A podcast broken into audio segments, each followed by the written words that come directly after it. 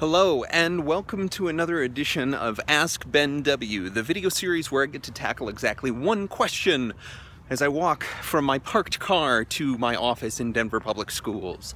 Um, today's question is courtesy of a couple of conversations that I've been having recently um, which we are talking about just how many different folks are engaged in um, providing and sort of leading professional learning um, for teachers and leaders in DPS. And uh, the question goes like this When is it important to have duplication of efforts? Now, for the most part, we try and eliminate uh, duplication of efforts. We try and find uh, synergies or we try and find um, efficiencies. And uh, th- there are times where that feels super appropriate um, because uh, essentially, there is no reason to remake something that has already been made, uh, a resource or a methodology or a framework.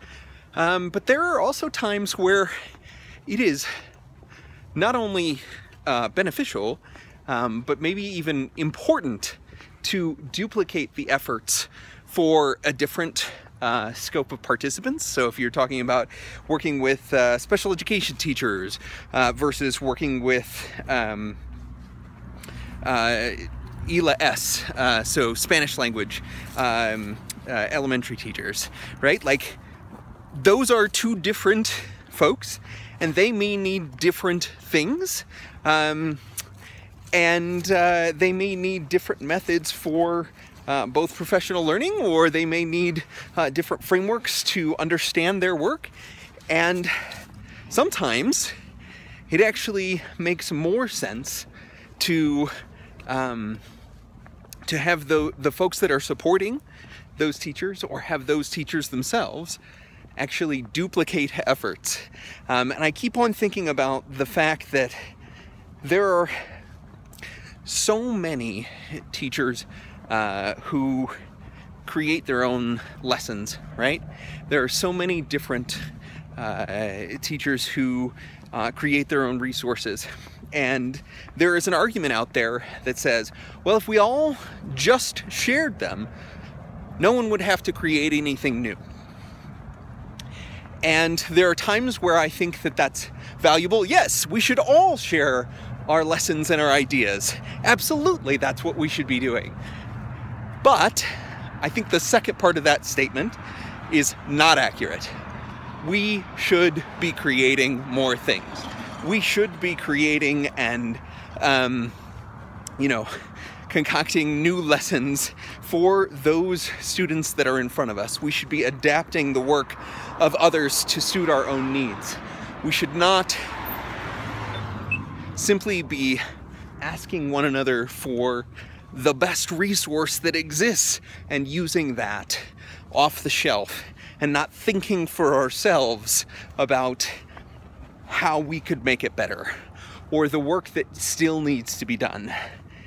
And I think the last thing that I think requires us to duplicate efforts is that when we duplicate efforts, each of the people doing the duplication or their their own unique body of work, each of those folks is learning something. The process of creating that resource or that lesson or that framework, every single person that is doing that is learning in that process. It doesn't work to have everyone simply use the same thing because they don't learn anything from that.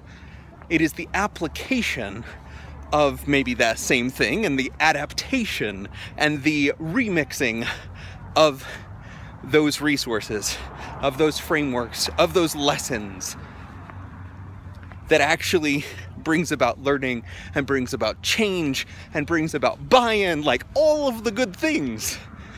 And so I want to be really careful for how we talk about um, for how we talk about whether or not we need to find efficiencies, or we need to find um, and eliminate duplication of efforts. Because sometimes that uh, inefficiency um, and redundancy brings about change in a way that efficiency and uh, synergy does not. So I guess that's my answer.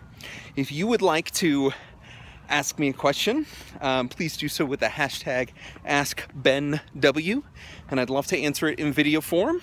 Um, I hope that you are having a great learning day, and I hope to see you again soon.